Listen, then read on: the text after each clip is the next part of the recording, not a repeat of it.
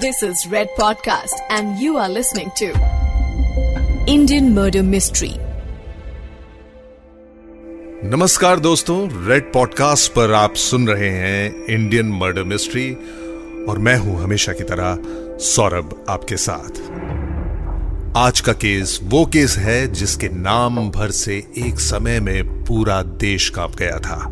यह केस उस जमाने का है जब समाज में ऐसे क्राइम्स की कोई कल्पना भी नहीं कर सकता था।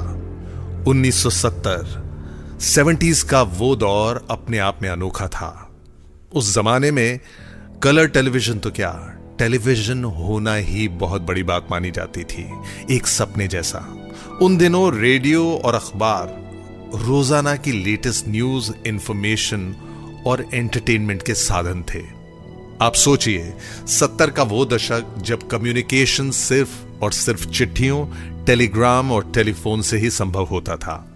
हाल यह था कि टेलीफोन लगवाने के लिए भी महीनों एप्लीकेशंस की मंजूरी का इंतजार करना पड़ता था और सरकारी दफ्तर के चक्कर काटना तो जैसे नेशनल हॉबी थी। इस सब के बावजूद यह जरूर कहा जा सकता है कि उस वक्त आज के जमाने के मुकाबले लोग एक दूसरे से ज्यादा जुड़े हुए थे, या ये कहिए इंसानियत और मासूमियत दोनों ही बाकी थी। भले ही मोबाइल्स, कंप्यूटर्स या इंटरनेट का कोई अस्तित्व नहीं था, लेकिन परिवार बड़े होते थे, रिश्ते मजबूत होते थे, सभी लोग एक सिंपल लाइफस्टाइल का पार्ट थे। और जुर्म आज जिस तर्ज पर आगे बढ़ रहा है, जिस तरह आज रेप, मर्डर, किडनैपिंग जैसे एक आम बात हो चुकी है, उस जमाने में ऐसा बिल्कुल नहीं था। यानी इंसान की जान की कीमत थी। इंडियन मर्डर मिस्ट्री में आज का केस है उन्नीस सौ सत्तर और अस्सी के दशक का सबको चौंकाने वाला गीता चोपड़ा, संजय चोपड़ा किडनैपिंग और मर्डर केस, जिसे लोग रंगा बिल्ला नाम के केस से भी जानते हैं। शायद भारत का पहला ऐसा ये केस था जो कि नेशनल न्यूज़पेपर की सुर्खियों में बना रहा। इस केस की अपडेट्स, हेडलाइंस बनकर छपती रहीं और आज भी ये केस लोगों का दिल दहला देता है। अगर आप उदाहरण चाहते हैं तो मैं आपको बता दूं कि दो हज़ार बारह का निर्भया केस जो कि एक सेंसेशन बन गया था, बस ये समझ लीजिए उन दिनों का गीता चोपड़ा, संजय चोपड़ा केस भी कुछ ऐसा ही है। अगस्त छब्बीस, उन्नीस सौ अठहत्तर, उन्नीस सौ अठहत्तर, शनिवार का दिन Indian navy captain Madan Mohan Chopra के घर में एक बड़ा खुशनुमा माहौल था। कैप्टन चोपड़ा की बेटी सोलह साल की गीता चोपड़ा और चौदह साल का उनका बेटा संजय चोपड़ा उस शाम आकाशवाणी के यूथ प्रोग्राम युवाणी में जाने वाले थे। इन द ग्रूव नाम के उस समय के प्रोग्राम में आना अपने आप में एक बहुत बड़ी बात मानी जाती थी। शाम को करीब छह बजे भाई बहन संजय और गीता घर से निकलते हैं। कैप्टन चोपड़ा और उनकी पत्नी बेसब्री से बच्चों की आवाज रेडियो पर सुनने को बेताब हैं। लेकिन साढ़े आठ बजे जब वो रेडियो से कान लगाए शो में बच्चों की आवाज सुनने का इंतजार करते हैं तो उन्हें प्रोग्राम पर कोई और ही आवाज सुनाई देती है।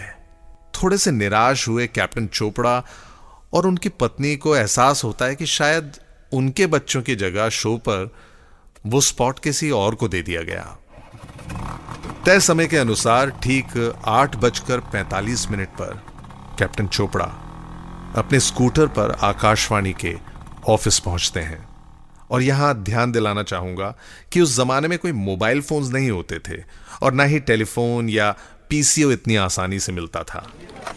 यहां कैप्टन चोपड़ा बच्चों के बारे में पूछते हैं, मालूमात हासिल करते हैं तो उनसे कहा जाता है कि उनके बच्चे आकाशवाणी आए ही नहीं हैं। एक पल को कैप्टन चोपड़ा जैसे खुद में रहे ही ना हो, जैसे किसी ने उनके सिर पे एक बड़े हथौड़े से वार कर दिया हो। सकपकाए हुए से कैप्टन चोपड़ा कुछ समझ नहीं पाए। वहीं के टेलीफोन से उन्होंने अपनी पत्नी को अपने घर पे फोन किया और पूछा कि कहीं बच्चे घर तो नहीं पहुंच गए। सोचिए कि एक सिपाही जो कि जंग के मैदान में किसी दुश्मन से नहीं घबराता, आज अपने बच्चों के लिए बुरी तरह डरा हुआ था। उनकी पत्नी उन्हें बताती हैं कि बच्चे घर पर आए ही नहीं हैं। अगर बच्चे आकाशवाणी नहीं पहुंचे और ना घर वापस लौटे हैं तो क्या हुआ है बच्चों के साथ। और इसके बाद शुरू हुआ बच्चों को ढूंढने का सिलसिला। कैप्टन चोपड़ा और उनकी वाइफ दोनों ने ही हर उस शख्स से पूछा जहां उनके बच्चे जाया करते थे। दोस्तों के घर, रिश्तेदारों के घर, आस पड़ोस के घर। फोन बजना शुरू हो गया। सब्र का बांध टूटता रहा। सभी से सिर्फ एक ही जवाब मिला कि गीता और संजय किसी के यहां नहीं है। बच्चे घर से निकले आकाशवाणी के लिए, लेकिन कहां गए वो बच्चे, किसके पास गए, किस हाल में हैं बच्चे। और डर वही कि कहीं बच्चे किसी बहुत भारी मुसीबत में तो नहीं। ऐसे हजारों सवाल आते रहे गीता और संजय के मां बाप के जहन में, और आखिरकार पुलिस कंप्लेंट की गई। दूसरी तरफ मां बाप ने अपने लेवल पर भी अपने बच्चों की तलाश जारी रखी। पहले कुछ घंटों का समय बीता था, उसके बाद एक दिन, और फिर अड़तालीस घंटे यानी कि दो दिन बीत गए थे और बच्चों का कुछ पता नहीं चला। सोचिए, आज हमारे परिवारों में, हमारे घर में अगर बच्चा घंटा भर भी देरी से आए तो हम कितना घबरा जाते हैं। जाहिर है इससे कहीं ज्यादा भुगता होगा गीता और संजय के पेरेंट्स ने। अड़तालीस घंटे यानी ठीक दो दिन बाद अट्ठाईस अगस्त को शाम छह बजे पुलिस कंट्रोल रूम से एक फोन आता है। फोन के दूसरी तरफ से आवाज आती है और सुनकर माँ बाप की एक पल को जैसे सांस थम जाती है। उन्हें दिल्ली रिज के जंगल के पास आने को कहा जाता है और कहा जाता है कुछ बॉडीज आइडेंटिफाई करने को। पुलिस सब इंस्पेक्टर हरिचंद के साथ गीता और संजय के मम्मी पापा रिज के जंगल के पास पहुंचते हैं, और जिस बात से वो इनकार करना चाहते हैं, जिस बात का डर है, वही उनके सामने एक कड़वी सच्चाई बन के आता है। जिन बच्चों के बारे में सपने संजोए थे, उन्हीं बच्चों की बेरहमी से कत्ल की हुई लाश को आज माँ बाप देख रहे हैं। आंसू और चीखें उस मंजर की गवाही दे रही थीं जो उन्होंने देखा। कैप्टन चोपड़ा और उनकी पत्नी की दुनिया एक पल, एक झटके में उजड़ चुकी थी। दोनों ही अपना आपा खो बैठे। हादसा तो हो चुका था, लेकिन पुलिस के सामने कई सवाल थे। क्या हुआ था उन बच्चों को? आखिर रेडियो प्रोग्राम के लिए जाते हुए बच्चे इस हादसे का शिकार कैसे बने? और सबसे बड़ा सवाल ये कि कौन थे वो लोग जिन्होंने अपने वहशीपन में गीता चोपड़ा के साथ बलात्कार किया और फिर गीता चोपड़ा और संजय चोपड़ा को किसी धारदार हथियार से कत्ल कर डाला? जैसा कि आपको बताया, आज मैं अतीत के वो पन्ने खोलने जा रहा हूं जिन पर दर्द और दरिंदगी की मोहरें लगी हैं। अपराध भले ही क्षण भर की वारदात होता है, लेकिन उसके परिणाम सालों तक उससे जुड़ी हुई जिंदगियों पर असर डालते हैं, याददाश्त में इस तरह छुप जाते हैं कि जीते जी इंसान मर जाता है। वक्त की रेत पर अपने निशान इस कदर छोड़ दिए इस केस ने कि लाखों कोशिशों के बाद भी इसे जहन से निकाल पाना मुश्किल है। छब्बीस अगस्त को जब गीता और संजय अपने धौला कुआं के ऑफिसर्स क्वार्टर से शाम छह बजे निकले, तो उनका प्लान था कि वो किसी से लिफ्ट मांगकर संसद मार्ग पर स्थित आकाशवाणी के ऑफिस पहुंच पाएंगे। पिता के साथ ये तय हुआ था कि कैप्टन मदन मोहन चोपड़ा उन्हें नौ बजे के करीब आकाशवाणी के ऑफिस से पिक करेंगे। लिफ्ट मांगने की बात आज आपको अटपटी लग सकती है, लेकिन उस दौर में यह आम बात हुआ करती थी। शायद तब लोगों के दिल में और हमारे समाज में कुछ अच्छाई बाकी थी और उस अच्छाई में हमारा विश्वास भी था। एक समय पर जहां लिफ्ट मांगना एक आम बात थी, आज कारपूल करने में हम हजारों बार सोचते हैं। सेवेंटीज यानी सत्तर का वो दशक, वो समय था कि आप एक बार को अजनबियों पर भरोसा कर सकते थे, लेकिन आज अजनबियों पर क्या, लोगों का अपने सगे संबंधियों पर से भी भरोसा उठ चुका है। संजय और गीता अपने घर से तैयार होकर निकले। बच्चों को जाता हुआ देख मां ने जाते जाते ऑल द बेस्ट कहकर गीता को अपने प्यार और स्नेह से दुलारा। वो नहीं जानती थी कि वो औलाद जिसे उन्होंने अपनी कोख से जन्मा है, उनके साथ अगले कुछ घंटों में क्या होने वाला है। गीता और संजय को एमएस नंदा नाम के आदमी ने अपनी कार में धौला कुआं से गोल्ड डाक खाने तक छोड़ दिया। उन दिनों ट्रैफिक ना के बराबर था। महज पंद्रह मिनट में बच्चे गोल डाक खाना पहुंच गए और पैदल आकाशवाणी के ऑफिस की तरफ बढ़ने लगे, पर रास्ता अभी भी बाकी था और अगस्त के महीने में बारिश ने मौसम का कुछ रंग बदल दिया था। काले बादलों ने चारों तरफ से नीले आकाश को घेर लिया था और आसमान से बारिश बरसने में देर नहीं लगी। बढ़ती बौछार, तेज होती हुई बारिश से गीता और संजय ने अपने आप को बचाने के लिए शेड का सहारा लिया। तभी पास से गुजरती एक क्रीम कलर की फिएट ठीक उनके पास आके रुकी। ड्राइवर के साथ बैठे उस शख्स ने पूछा तो बच्चों ने बताया कि उन्हें ऑल इंडिया रेडियो के ऑफिस जाना है और उन्हें देर हो रही है। मामला कुछ आगे ऐसे गुजरा। उस शख्स ने बच्चों को लिफ्ट ऑफर की और ये कहकर वो गाड़ी से उतरा और उसने पीछे का दरवाज़ा खोल दिया।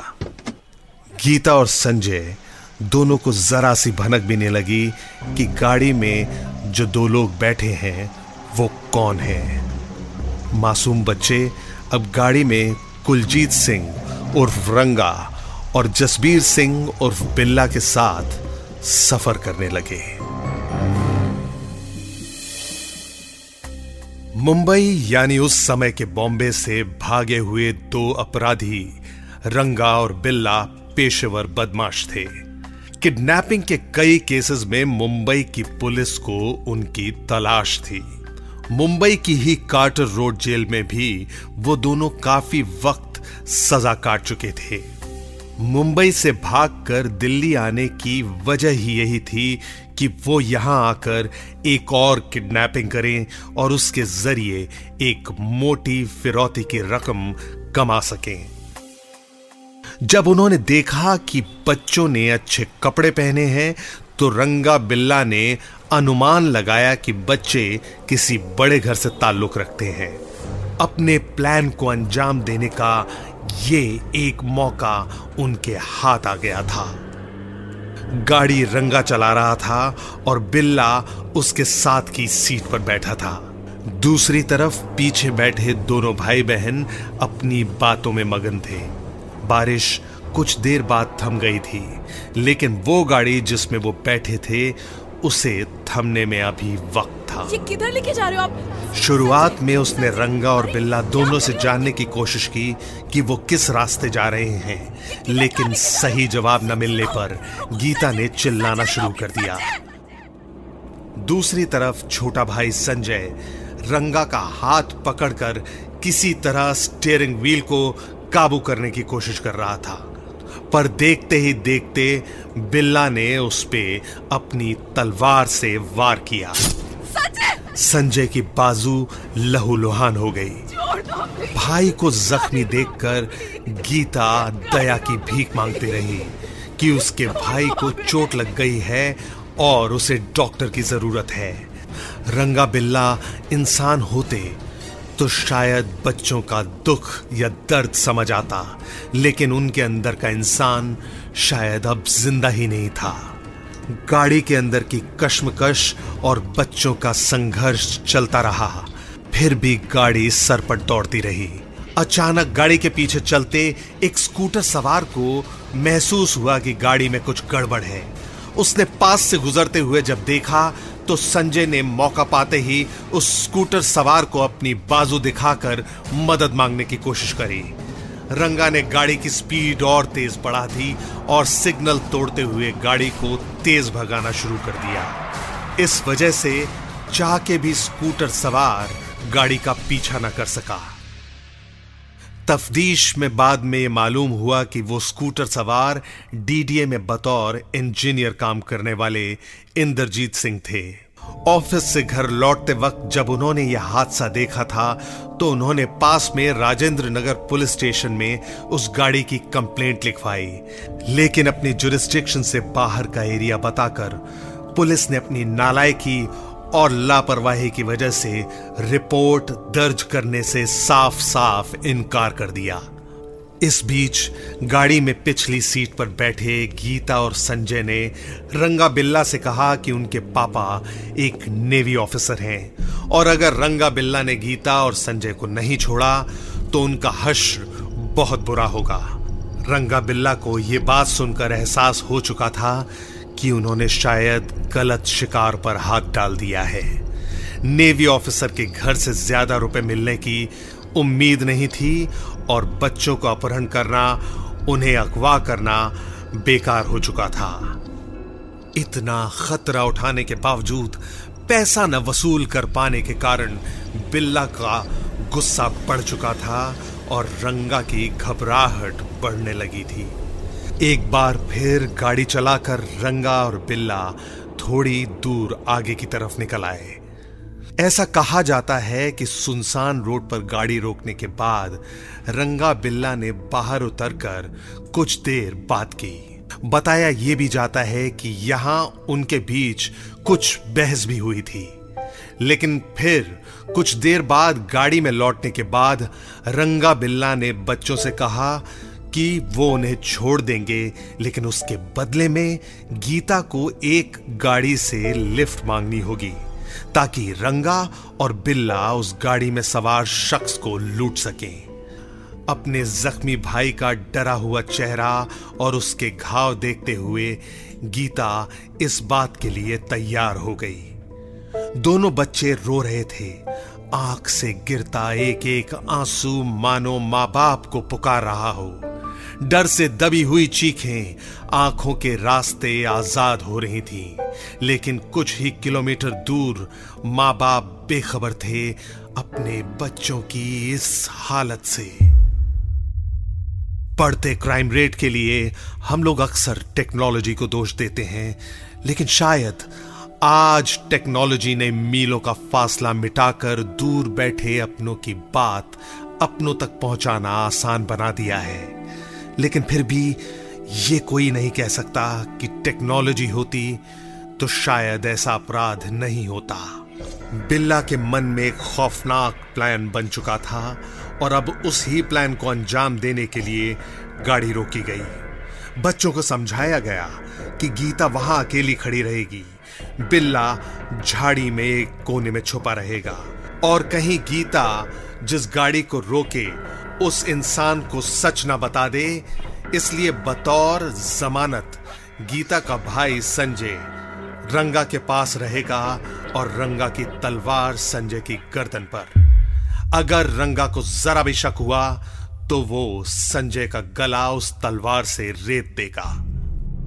इसके बाद रंगा ने गाड़ी से संजय को उतारा और तलवार के जोर पर उसे दूर ले गया।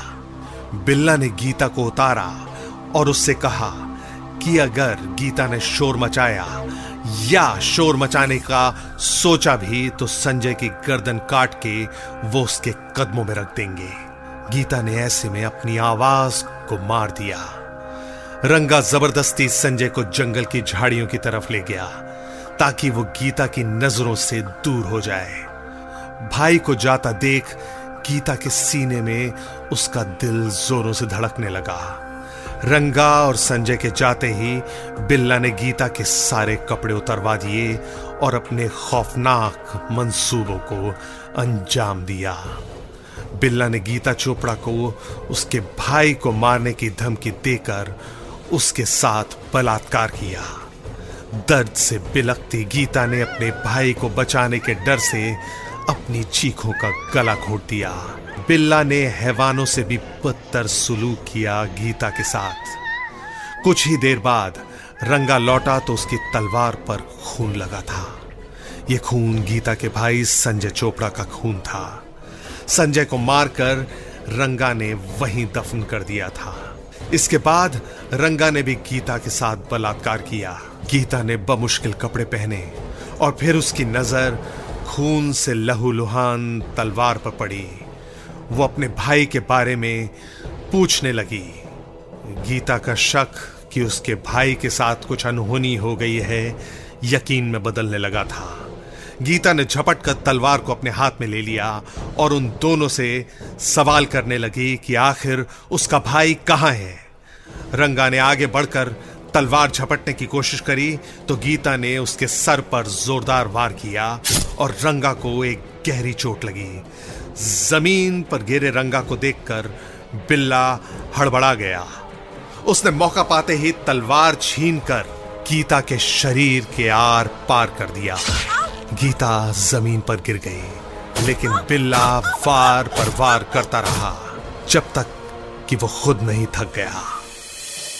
दूसरी तरफ गीता और संजय के माँ बाप परेशान थे और पुलिस गीता की तलाश कर रही थी।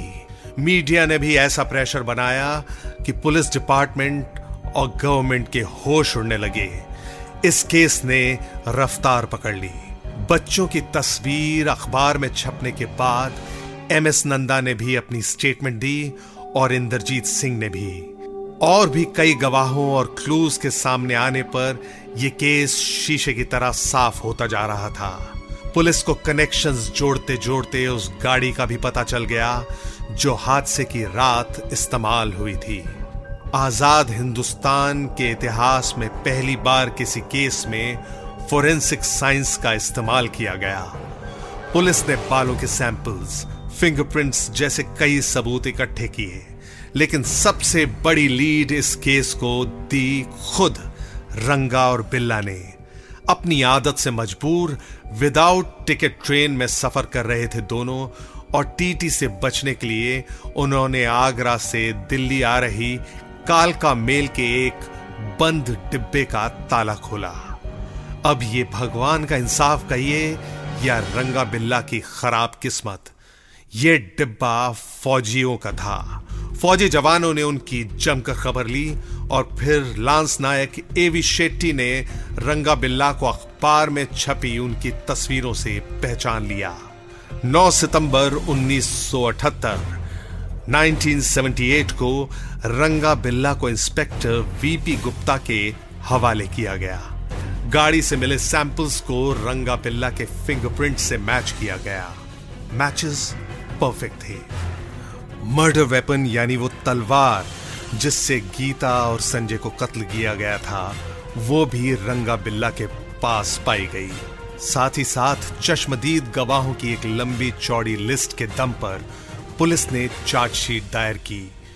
कोर्ट में केस चला जिसमें रंगा और बिल्ला अपनी स्टेटमेंट्स, अपने बयान लगातार बदलते रहे। कभी उन्होंने माना कि उन्होंने संजय और गीता का कत्ल किया है और कभी वो अपने बयान से मुकर गए। मीडिया ने भी इन खबरों को खूब तूल दिया और आज तक मीडिया के कुछ लोग मानते हैं कि शायद रंगा और बिल्ला इस केस के जिम्मेदार नहीं थे। पर आखिरकार इकतीस जनवरी उन्नीस सौ बयासी यानी उन्नीस सौ बयासी को रंगा और बिल्ला को फांसी पर टांग दिया गया। गीता चोपड़ा और संजय चोपड़ा की बहादुरी और उनके जज्बे को देखते हुए उन्हें मरणोपरांत कीर्ति चक्र देकर सम्मानित किया गया। यह केस एक उदाहरण है कि उस समय की न्यायिक प्रक्रिया यानी जुडिशियल सिस्टम और लिमिटेड सोर्सेस के बावजूद इस केस में न्याय मिलने में देर नहीं लगी। ये बात दर्शाती है कि हमारा सिस्टम इतना मजबूत है कि दोषियों को सजा मिल सके और जल्दी मिल सके। सेवेंटीज के दिनों का ये केस आजाद हिंदुस्तान में एक आई ओपनर की तरह साबित हुआ। ये केस चालीस साल पुराना है और इन बीते सालों में कई पॉलिटिकल बदलाव हुए, कानूनी व्यवस्था को बदला गया और कानून को सोचने पर मजबूर किया गया कि पुलिस बल के होने का क्या मतलब जब दिल्ली जैसे महानगर में दो बच्चे भी सुरक्षित नहीं हैं। आज भी शायद ये सिलसिला थमा नहीं है, क्राइम बढ़ता ही जा रहा है, लेकिन अब भी लोगों का कानून से भरोसा उठा नहीं है और हम भी यही उम्मीद करते हैं कि कोई भी दोषी हो, रेपिस्ट हो या किसी भी किस्म का अपराधी हो, उसे सख्त से सख्त सजा मिलनी चाहिए, वक्त रहते मिलनी चाहिए। इसी के साथ मैं हूं सौरभ, आपसे अलविदा लेता हूं। आप सुन रहे थे Indian murder mystery only on red podcast. दोबारा मुलाकात होगी। You are listening to red podcast Indian murder mystery, written by Dhruv Law, audio designed by Aryan Pandey, creative director Saurabh Brahmar. Send your feedback and suggestions right to us at podcast at redfm dot in.